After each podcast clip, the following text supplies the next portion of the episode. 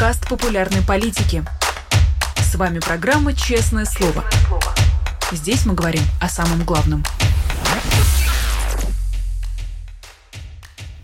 Всем привет, друзья! Вы включили канал «Популярная политика», ежедневная программа «Честное слово», в котором мы говорим с интересными гостями, задаем им вопросы, которые интересуют нас, которые вы присылали на протяжении всего дня сегодня в социальной сети «Популярной политики». Обычно выходим в 17.00, но так как это прямой эфир и особенности, иногда бывают какие-то технические неполадки, поэтому с небольшим опозданием, но в эфир сегодня выходим. Меня зовут Руслан Шевинов, рад вас всех приветствовать. Сразу прошу вас, пожалуйста, поставьте палец вверх, это помогает в рекомендациях рекомендациях YouTube продвигать э, и этот эфир, и все то, что выходит здесь на канале «Популярная политика». Говорить мы сегодня будем с журналисткой, главным редактором издания New Times э, Евгенией Марковной Альбац. Евгения Марковна, здравствуйте. Здравствуйте. Рады вас видеть. Э, друзья, пишите свои вопросы, кто в чате нас смотрит.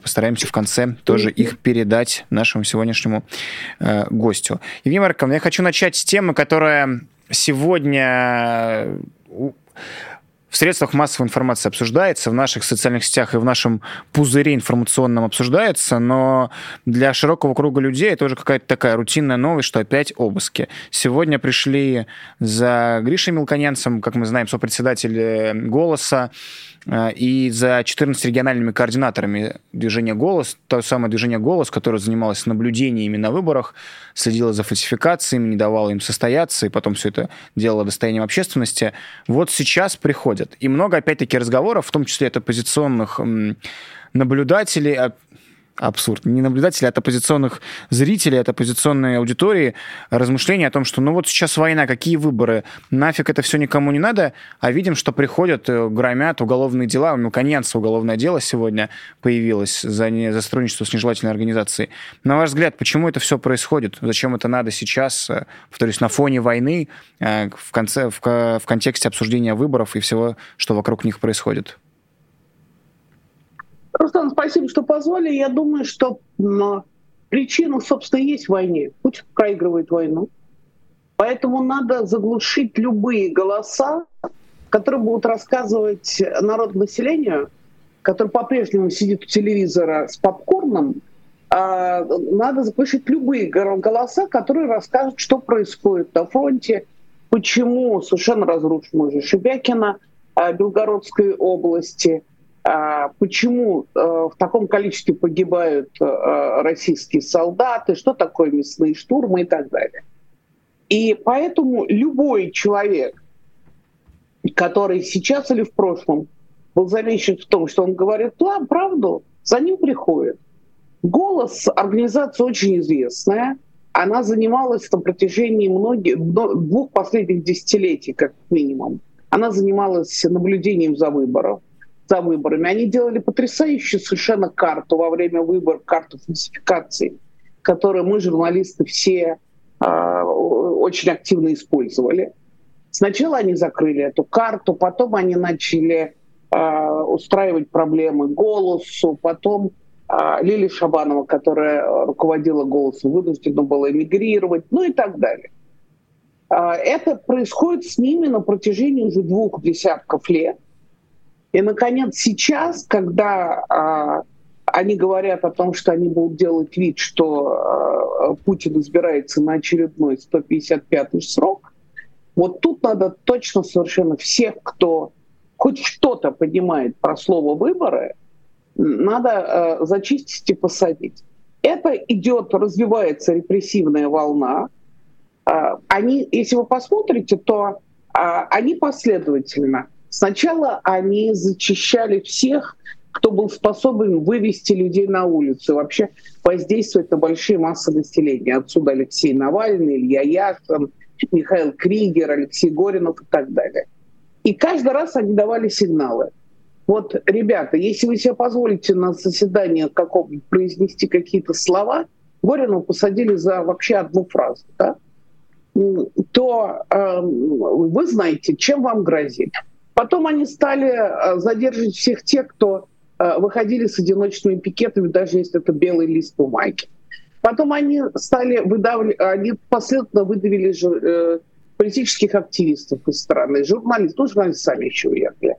значит, и, в общем, выдавливали, выдавливали из страны кого только можно. Ну и, наконец, сейчас, когда у них голова болит о том, что же будет в 2024 году, пришло, пришло время заняться теми, кто могут что-нибудь рассказать про выборы. Вы упомянули о том, что и про упомянули про Алексея, и про Илью Яшина, и про других наших э, друзей и товарищей, кто сейчас у них в заложниках находится. Э, много же обсуждений сейчас э, активных о тех речах, которые передаются из-за стенок, там, в частности, речь про Алексея, каждое его письмо, сейчас огромная толпа людей накидывается на все эти письма со словами «это все писал не он», и все вот эти вот обсуждения, которые подрывают доверие к, там, к написанному, к тому, что там просит Алексей, или к тому, что он говорит и транслирует на широкую публику.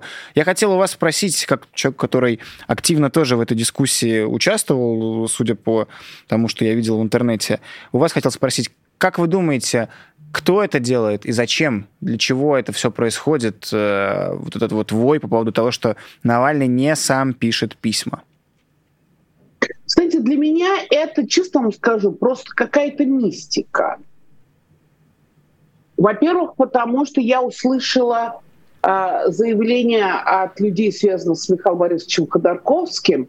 А Михаил Борисович Ходорковский, когда сидел в ИК-6 э, в Сидеже, был совершенно официальным колумнистом журнала «The New Times». И э, мы регулярно публиковали его колонки. И я помню, как Э, иностранные журналисты мне задавали вопрос, а вы как общаетесь с Ходорковским?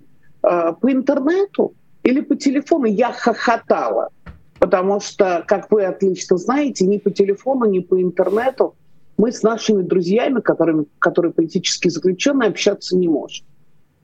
А когда э, Михаил Борисович исполнялось 50 лет в колонии, я делала с ним большое интервью – а, Руслан, я отправил Михаилу Борисовичу Ходорковскому 52 вопроса.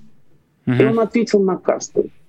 И мы опубликовали 4 или 5 разворотов. И никому в голову не приходило задаваться вопросом, а вдруг это не сам Ходорковский пишет? Но было понятно, что... Я вам более того скажу, что в договоре, у нас был подписан договор с Ходорковским, мы официально ему платили деньги.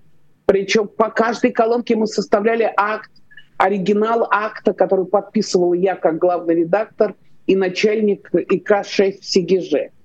А, если вносилась какая-то правка в колонку, а часто ну, требовалась какая-то редакторская правка, то первое время а, надо было обязательно всю эту правку согласовать с Ходорковским. И, тем, и мы, мы это все делали, не говоря о том, ну, в общем, конечно, все необходимые контакты существовали. А, что касается писем от Алексея Навального, то вот как мы с ним начали переписываться, когда он сидел еще, а, значит, в Матроске. В Матроске он сидел? Да, да когда еще в СИЗО, СИЗО был, да, да. Когда еще в СИЗО был. И так последовательно через все остальные его места пребывания, включая э, ИК-6 Мелехова, мне даже в зоне телеком не надо э, ничего вводить. Они меня мгновенно фиксируют, да, не требуют ни подтверждения, у них зафиксирована моя э, карта, за, э, с помощью которой я плачу за, за письма и так далее.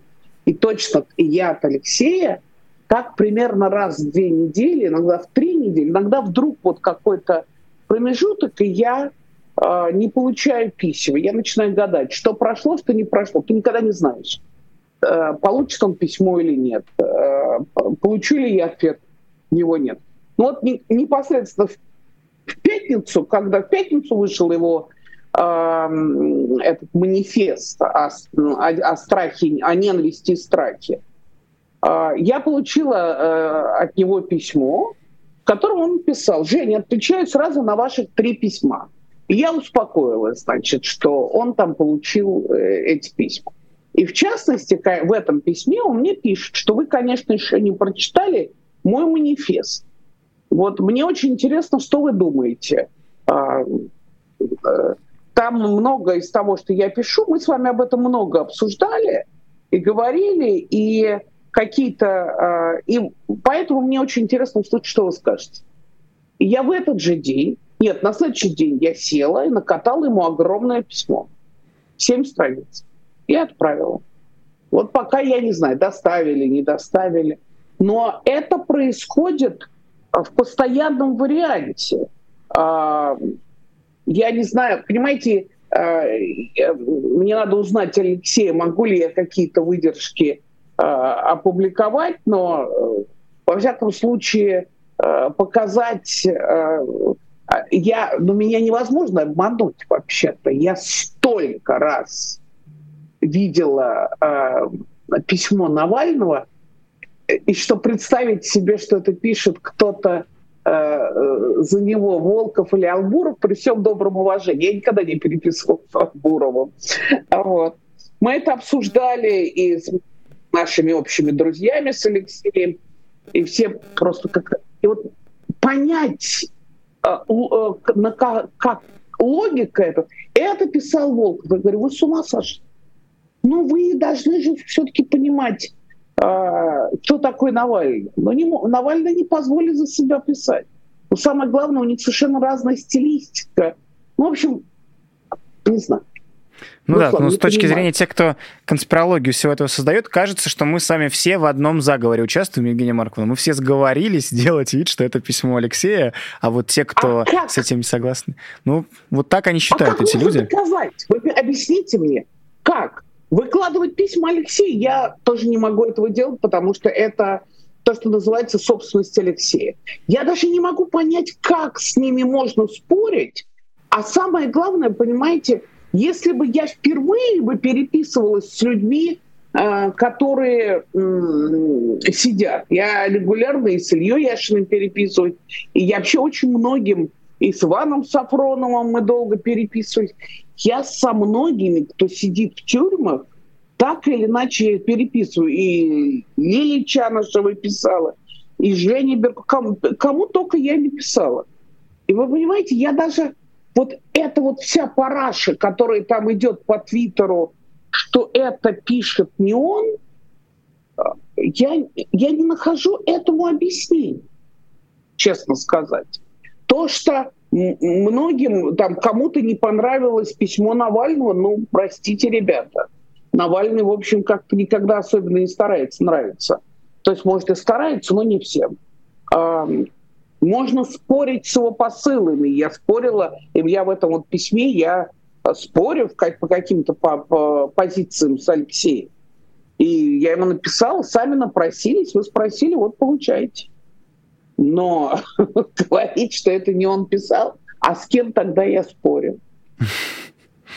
Ну, э, да, я говорю, все на наших глазах создается какая-то новая конспирологическая теория, у которой неизбежно будут последователи, но просто потому, что э, кому-то это выгодно, кому-то удобно, кто-то вот так вот э, поддается всем этим манипуляциям. Ну, окей. Э, у меня вопрос э, про то самое письмо, которое вы упомянули, про манифест Алексея, где много высказываний про 90-е, про те времена, э, про тех людей, которые тогда руководили страной и привели Путина к власти.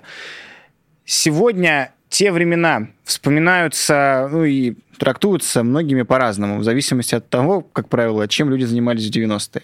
Но вот если посмотреть, как человек, который за российской политикой следит очень давно и очень там погружен во все происходящие процессы политические в России, э, Насколько корректно сейчас говорить, что в России, что 90-е вернулись, те самые, которыми Путин пугал э, всех на протяжении всех своих президентских сроков 90-ми, проклятыми 90-ми, сейчас принято говорить, что 90-е как будто вернулись. И в экономике беда, э, и в регионах что-то происходит каждую неделю, какие-то забастовки, что-то нестабильность, и денег у населения меньше, и уже какой-то просто э, проблемы с управлением на местах, э, не контролируются границы, мы видим постоянно что-то происходит в приграничных территориях Белгородской области, Ростовской граничащих с Украиной. Насколько это похоже на то, что было тогда, именно с точки зрения каких-то политических э, процессов?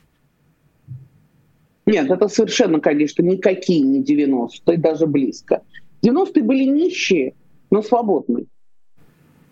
А сейчас Россия э, по всем метрикам, во всяком случае пока, это страна среднего дохода, как Китай. А свои проблемы есть, конечно, у стран со средним доходом, но сейчас не об этом. А с точки зрения а, политики, а, тогда в России был вот очень часто используется понятие конкурентного авторитаризма. А, Россия была по данным а, Freedom House, мониторинговой организации, которая а, на протяжении более чем 30 лет отслеживает состояние со свободами и правами человека примерно, по 145 странах мира.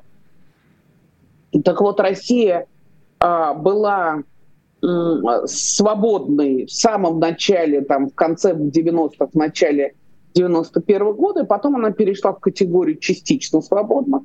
Это прежде всего было связано с развязыванием войны в Чечне, которая началась в декабре 1994 года. И это, конечно, кровавая, отвратительная война, которая страшно подкосила а, развитие демократическое, демократическое развитие в России.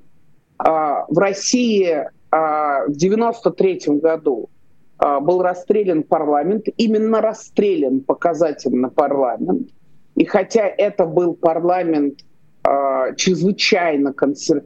Э, консервативный, такой он был красно-коричневый, но тем не менее это парламент, который выбирали люди – и людям а, просто зримо показали, что а, русский царь, а, исполнительная власть, а, может и делает а, с, с властью законодать, с парламентом.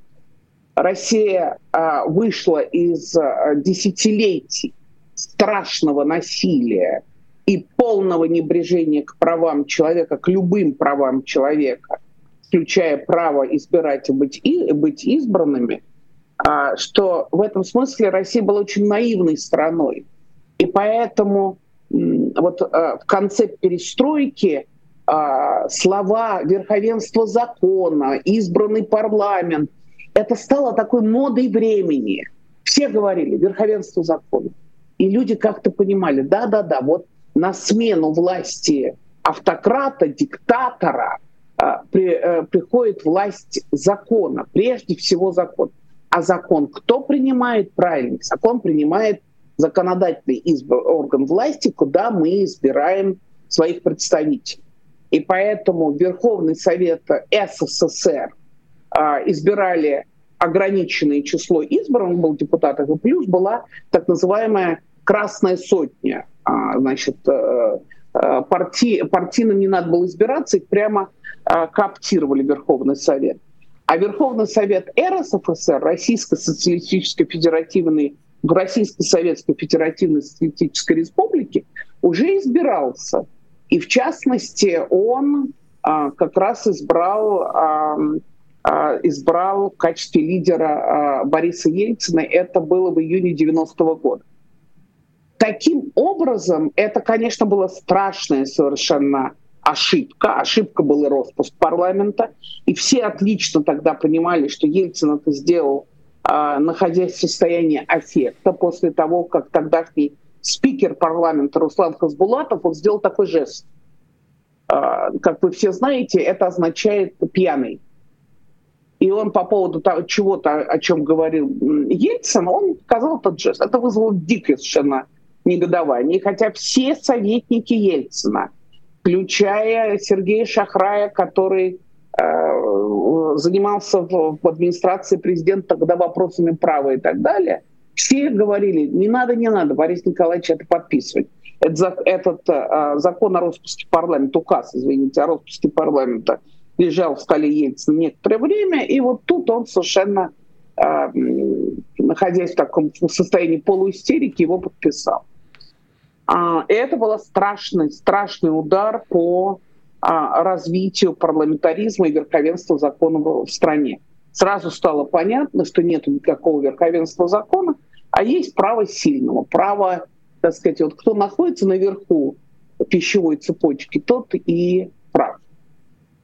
А дальше а, а, война в Чечне, опять же, совершенно без всякой экспертизы, без понимания, зачем они это делают, с уверениями Ельцина, как я думаю, сейчас перед 22 то есть 24 февраля 2022 годом, перед началом полномасштабного вторжения в Украину, тогда Ельцину, значит, сейчас Путина, а тогда Ельцина убеждали в том, что за три дня мы вот со всем этим покончим, говорил ему министр обороны Грачев.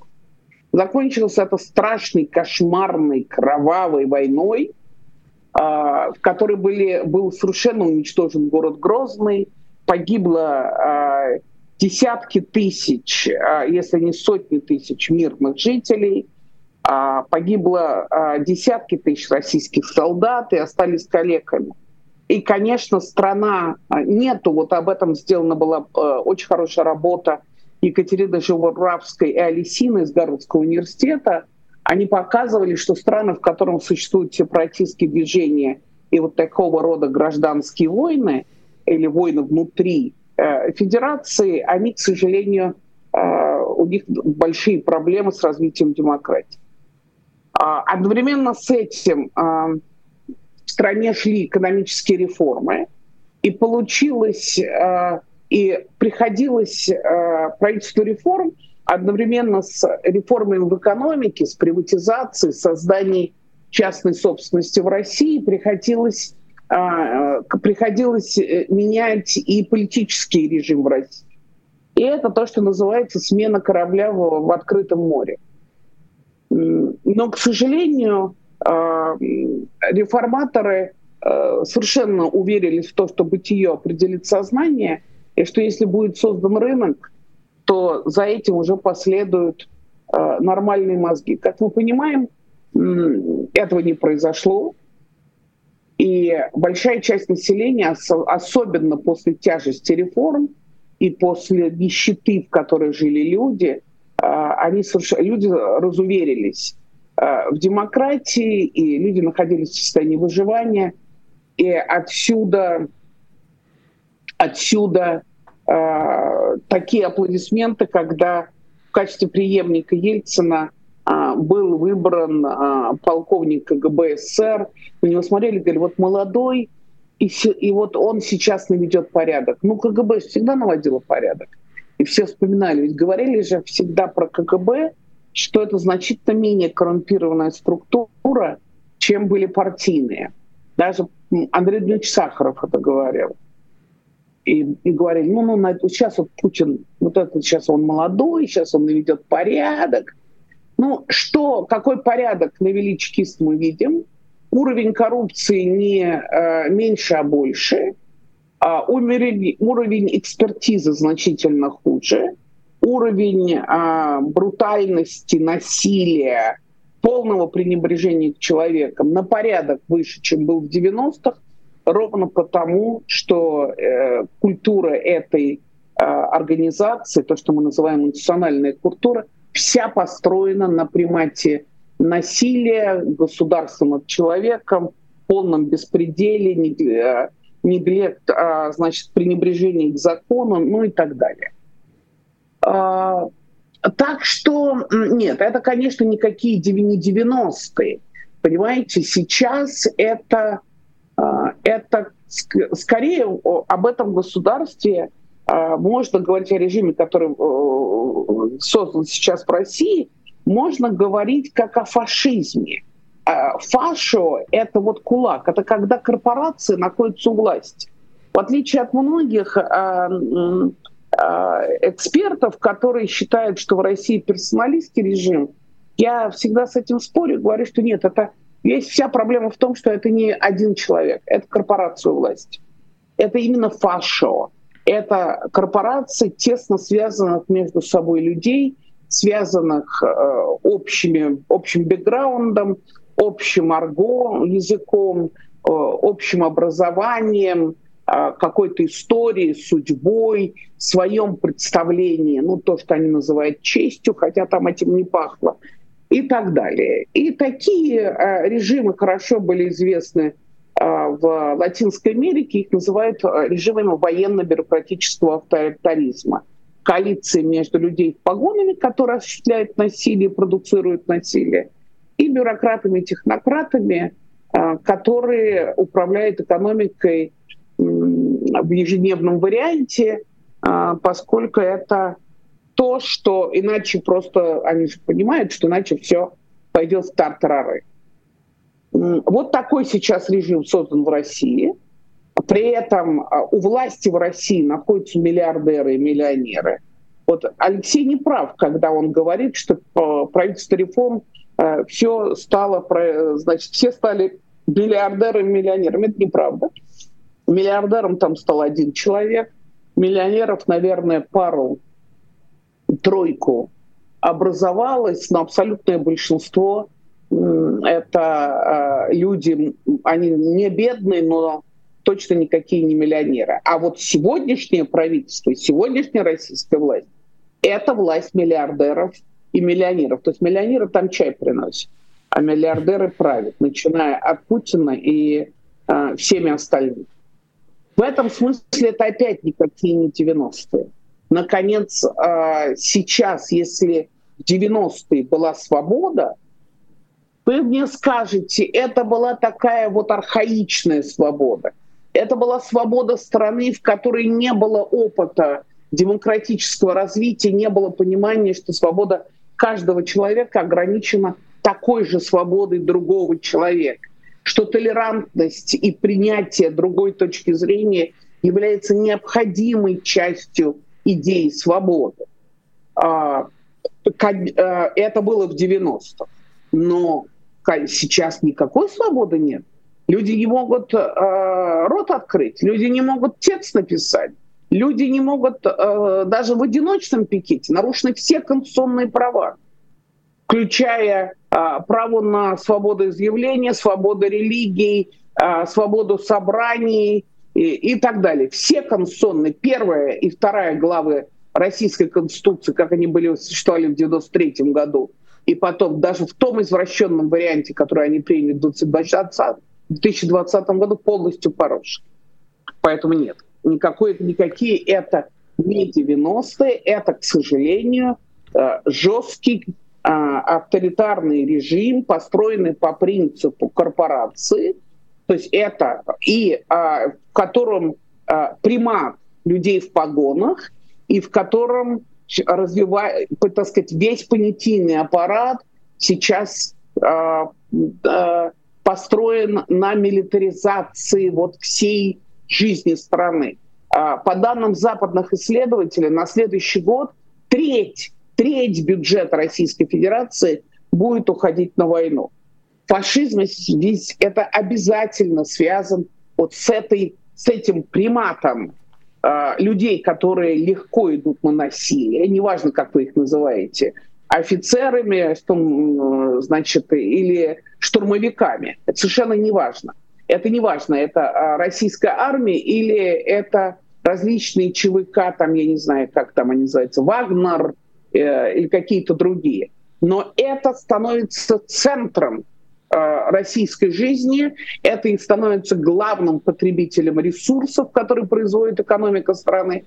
И это, как, конечно, и есть суть фашизма. Таким, как он был э, в Италии времен Муссолини, во Франко, особенно в, ран, в раннем Франко в Испании, в Португалии Салазара на протяжении нескольких десятилетий, где все было построено на принципе э, корпорации, да, так что это не новость э, в истории мира, но страшно, что э, Россия, которая потеряла 27 миллионов человек на борьбе с фашизмом и нацизмом, сейчас сама превратилась в страну агрессора, которая в ежедневном варианте убивает ни в чем не повинных людей в Украине и стремится поработить и оккупировать э, чужую страну и уби- убивает других людей только потому, что Путин считает, что Украина это какое-то недогосударство, а украинцы это недорусские, и поэтому, если не удается их подчинить, значит убить. Нина Марковна, хочу с вами обсудить э, продолжая всю эту дискуссию о Путине и о том, что он творит, э, несколько слайдов с результатами социологического опроса, который мы проводили в Европе. Вот про причину войны. Мы спрашивали у жителей Германии, кто виновник вина войны в Украине. Подавляющее большинство отвечает Соединенные Штаты Америки. Если посмотрим Францию на следующем слайде, у нас тоже не Владимир Путин э, лидирует. Там тоже Соединенные Штаты Америки, НАТО в совокупности э, дают огромный процент. То есть большинство жителей Франции считают, что США и НАТО виноваты в вторжении Путина. Если смотреть на результаты опроса про отношение к Путину, вот мы видим, что во Франции позитивно к нему относятся 43%, в Германии, сейчас на следующем слайде увидим, что тоже там 35% позитивно оценивают Владимира Путина. Это Германия и Франция, лидеры Европейского Союза, те, кто оказывают самую большую финансовую поддержку Украине, те, кто оказывают поддержку вооружением, те, кто должны, по идее, быть зачинщиком, застрельщиком всех санкций. Вот мы видим, что там население а, по-разному. Кто-то из-за пропаганды, очевидно, кремлевской, которая туда вбухивалась, кто-то просто на антиамериканских, на антизападных настроениях поддерживает действия Путина. Вот как с этим быть? Это же большая проблема э, мы будем видеть, и кажется, что и дальше нарастание этого процента людей, которые не Путина будут винить, а собственные правительства, Америку, НАТО, потому что неудобства из-за войны, потому что усталость от этих новостей, потому что большие деньги выделяются э, на поддержку Украины, а могли бы тратиться у них в национальных каких-то проектах, ну, как они говорят на своих митингах. Вот что с этим делать? Это большой успех Путина или это большая удача? То есть ему повезло или это результат плодотворной работы Кремля, кремлевской пропаганды и всего того, что э, к этому привело в конечном итоге? Вы понимаете, в чем дело? А, я не очень понимаю, оценивать просто голые цифры невозможно, Руслан. Они ни о чем mm-hmm. не говорят. Mm-hmm. А, можно о чем-либо говорить. Во-первых, какая была выборка? Где, а, сколько человек было опрошено и как? Какая была, значит, э, соответственно, какая была выборка? А, в каких землях Германии или в каких районах Франции? Какая была демография тех, кто отвечает? И так далее. Вот это только после этого, это я не исключаю, что ваши социологи, при том, что я а, верю, что они все делали так, как это должно быть сделано в приличной социологии, но тем не менее говорить об этих цифрах, а, не имея другой какой-то даты, просто невозможно. Это ни о чем не говорит. Это может говорить о том, что социологи проводили исследования, например, прежде всего в восточных землях. Восточные земли, это, во-первых, там находится очень много бывшего нашего народа. Во-вторых, весь, э, вся восточная земля — это, по сути, бывший наш народ, который не прошел через очень важный процесс денацификации, который шел в Западной Европе. То есть там не произошла, если хотите, модернизация сознания. А позвольте, Ирина, я тогда поправлю. Хорошо, окей, если не про наш опрос, но мы же видим, как растет рейтинг. Даже по государственным немецким опросам рейтинг ультраправых э, из э, альтернативы для Германии. Мы видим, как во Франции да. Э, огромный процент и у Ле Пен на да. всех выборах, и кандидаты от крайне да. левых, там Меланшон и так далее, да. тоже набирают много. И видим, что растут с каждыми последующими выборами, растет процент поддержки этих радикалов. То есть в Совершенно целом тенденция... И тем не менее, они и тем не менее, а, когда доходит дело до выборов, побеждают центристы. Так вот в развитых демократиях так работают а, вот эти вот электоральные предпочтения.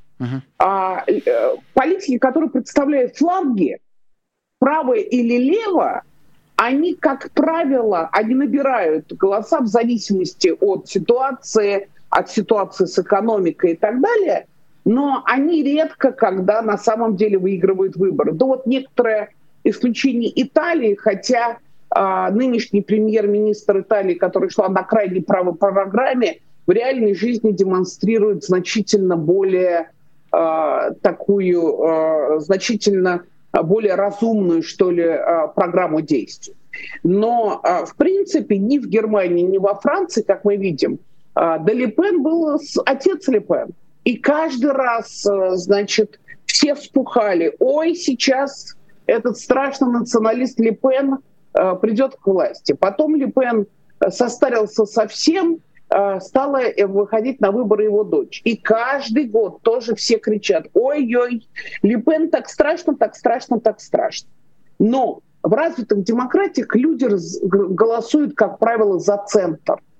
Вот срединный избиратель, он голосует, как правило, за центр, потому что он не хочет флангов, он не хочет радикальной политики.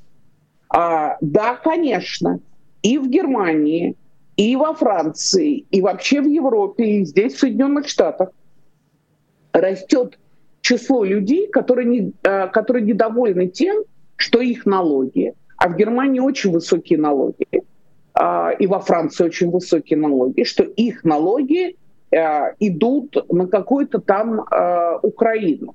И в Великобритании, где очень выросли и налоги, и страшно выросли цены на продукты, и особенно на энергоносители, много людей, которые говорят, ребят, ну сколько можно?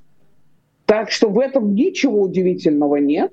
А, всегда а, появляются такие популисты, которые начинают кричать, вот смотрите, вместо того, чтобы помогать бедным в наших восточных землях, они, значит, э, начинают, э, они действуют под дудку Байдена, и, э, и ваши деньги идут на оружие Украины. А, понимаете, для людей, которые 75 лет жили э, в мирной Европе, и который, у которой уже уходит поколение, которое помнило кошмар э, Второй мировой войны и те разрушения, и тот ужас, и те э, десятки миллионов жертв, э, которые, э, э, которые стали результатом той страшной войны, а вот это поколение, они уходят из жизни. Новые их не знают. Для них это в большой степени уже такая абстракция. Фильмы, которые они, в общем, не хотят смотреть, и им надоело уже. И а, поэтому прививка, очень важная прививка а, от войны и от изоляционизма и от национализма, которая была а, в результате Второй мировой войны, она стала ослабевать. И, как всегда бывает с прививками, нужен бустер. Теперь, а, плюс ко всему, конечно же, а, очень активно а, работает российская пропаганда, российская агентура. Только что была статья в The Guardian Шона Уокера, который написал книжку о нелегалах, и который пишет о том, что российская власть скрывает спящие, так называемые sleeping cells, спящие, э, спящих э, нелегалов, агентов, которые долго держали, э, значит, никак не проявляли, которые начали активно работать, потому что многие страны, демократические страны мира выгнали из своих стран работавших под дипломатическим, журналистским и прочим иным Э, финансовым прочим иным прикрытием э, разведчиков, шпионов. И поэтому просто сейчас как, знаете, вот как грибы вдруг вылезают из-под земли, вот так же вылезают э, эти шпионы, которые, которые нелегалы, которые начинают работать в разных, особенно в этих странах мира. Но еще раз, да, конечно, у людей в Европе есть усталость от войны а, лидеры, политики, а, значит, образованный класс понимают, что Путин, если ему удастся победить в Украине, он не остановится. Дальше будет Польша, а, страны Балтии, Финляндии и так далее. А, выживаемость Путина прямая, прямая, в прямой зависимости от продолжения войны. Это то, что его а, держит на, на плаву. А, но, к сожалению, для а, многих людей, которые не читают о политике, не интересуются политикой и так далее, это, они это воспринимают, как к ним приходят, берут деньги из их карманов и отправляют куда-то там в Украину. И это, собственно, правда. Ровно это и происходит. только они не понимают, что помогая Украине, они сейчас защищают свою мирную, благополучную бюргерскую жизнь, в которой ну, то есть ставка Путина, позволить ставка Путина на то, что они все устанут терпеть это и будут да. выходить на митинги Совершенно и на верно. выборах свергать эту власть, она вообще может то, сработать? Год назад, да. То, что год назад писали о том, что Путину выгодна война на истощение. Угу. Выгодна война на истощение. Это что называется war of attrition. Война на истощение. Надо заставить, что он думает, он считает, что он задавит массы задавит mm-hmm. человеческой массой, потому что в России в три с половиной э, э, в три с половиной раза больше населения, чем в Украине, и задавит э, экономической мощью, потому что Россия, конечно, по объему экономики значительно больше, чем Украина, а по запасам советского оружия просто сравнивать невозможно. При этом уже сейчас, например, отмечают, что у России дефицит снарядов, и впервые писал об этом Майкл Кофман, известный военный эксперт, а, в журнале Economist, а, э, у Украины впервые преимущество а, в количестве снарядов. Но у Украины совершенно не защищен воздух, она не, у нее нет самолетов, которые могли бы бить по линиям обороны российских войск, и из-за этого а, все так замедляется. Вот ровно на это и рассчитывает Путин. Ну, будем надеяться, что его надежды не оправдаются, что ничего не получится. А, спасибо Абсолютно большое, Евгений Марков. в этом уверена, что надежды его не оправдаются. И у него ни хрена не получится. Вот на этом мы будем заканчивать. Евгения Марковна Альваз, журналистка, главный редактор издания New Times, была у нас сегодня в гостях программы «Честное слово». Друзья, большое спасибо, что смотрите и поддерживаете наш канал. Не забывайте нажать палец вверх, поделиться ссылкой на этот эфир.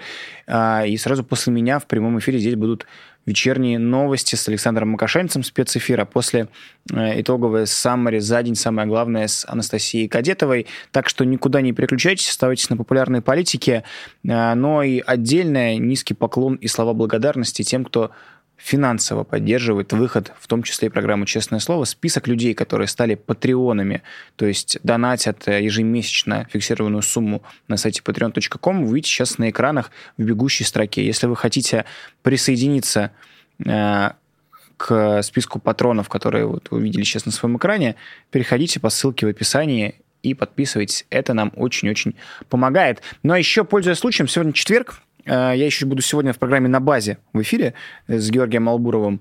Э, но в программе «Честное слово» больше не появлюсь на этой неделе. Хотел сказать вам и напомнить, что, друзья, 20 августа, если вы смотрите нас из-за границы, митинги всемирные пройдут под лозунгом «Путин – убийца».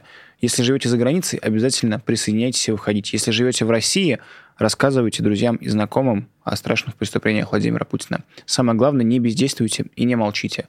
Спасибо большое за просмотр. Меня зовут Руслан Шевединов. Нет войне. Свободу Алексею Навальному. Вы слушали подкаст «Популярные политики». Мы выходим на Apple Podcast, Google Podcast, Spotify и SoundCloud. А еще подписывайтесь на наш канал в YouTube.